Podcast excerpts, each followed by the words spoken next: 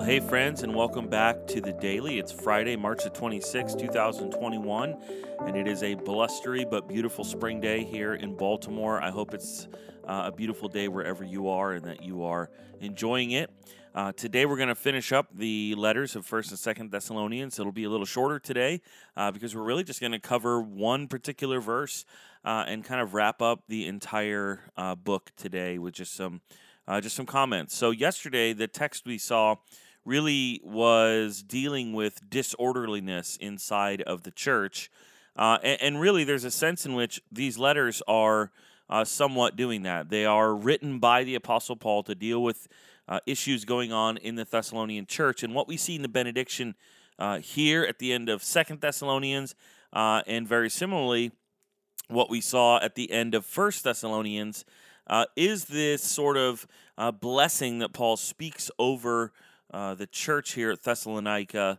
Uh, and it, one particular word comes to the forefront in both of these benedictions. So let me just read you verses 16 and 17 of Second Thessalonians chapter 3. These are the last words we have recorded of Paul writing to the church at Thessalonica, although we know from this these two books that Paul spoke other things to them that we don't have written down. Uh, but these are the last two uh, verses, two, three verses that we have from the Apostle Paul uh, to this church. So let me just read them to you. Now may the Lord of peace himself grant you peace at all times in every way. The Lord be with you all. I, Paul, write this greeting with my own hand. This is the sign of genuineness in every letter of mine. It is the way I write. The grace of our Lord Jesus Christ be with you all. So, what you'll notice is that both of these letters, both of these books, are bookended with grace and peace. Uh, and in particular, what I want to point out in verse 16 is that Paul emphasizes uh, peace being with this group of people. He says, May the Lord of peace himself give you peace at all times in every way. The Lord be with you all. So, notice the connection between the presence of the Lord with a church and the peace that church experiences, but also you need to also uh, see the connection between the, the conversation that Paul has just had with them and the idea of peace and the presence of Jesus.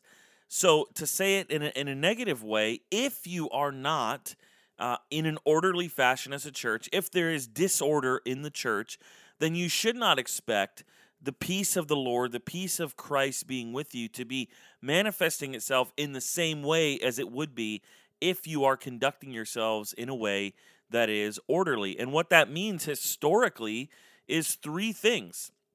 Uh, in the church, there are three things that really mark what the church even is it's the preaching of the gospel, the administration of the sacraments, which for us means baptism and the Lord's Supper or communion, and then the third thing that really is missing from a lot of churches, and frankly, is something that I, as a younger pastor in my first senior pastorate, struggle with, is the practice of church discipline.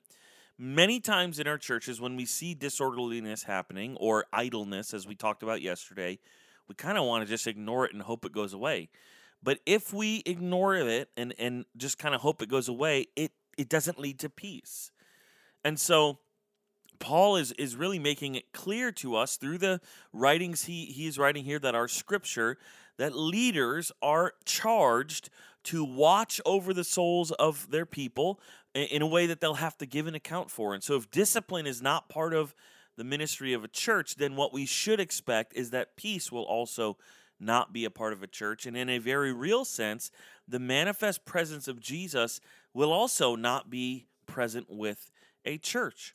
So if there's a church full of uh, disorderly busybodies, we are going to face grief, frustration, disorderliness in a church. And so what we have to do is just a straightforward approach, as Paul describes, of sometimes rebuke and disassociation with a person. This is a word that just cuts right against the grain of our current cultural moment, but it is what we believe the scriptures teach. And so these are hard verses when we are not following uh, the ways of the Lord, it's a difficult word to hear.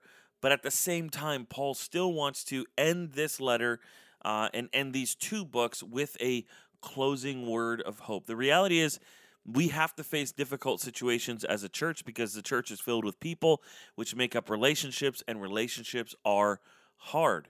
And so when we have to face those difficult decisions uh, as a church family that involve people that we love, the path to restoring those relationships is difficult. But Paul is reminding us, reminding you and I, with these concluding words, that we can't lose sight of the goal. Our, our redemption is not simply, as, as some so crassly call it, fire insurance, right? It's not simply a ticket into heaven. Redemption is intended by God not just for those who are redeemed, but for the entire world to benefit from because our redemption is supposed to give the world a picture of the way things are supposed to be. So, Paul's concluding remarks are intended to remind us that the Lord is going to provide peace. Jesus provides peace by his own presence through difficult times, and he reestablishes peace not only within our community as we practice these three things of gospel preaching, practicing the sacraments, and obeying Jesus in terms of our relationships and discipline. So he establishes peace not only in our community, but through that to the entire world. And this is why this is such good news. And so I just want to end uh, this book of Second Thessalonians just by wishing you the same thing the Apostle Paul which is that the grace of our Lord Jesus Christ would be with you.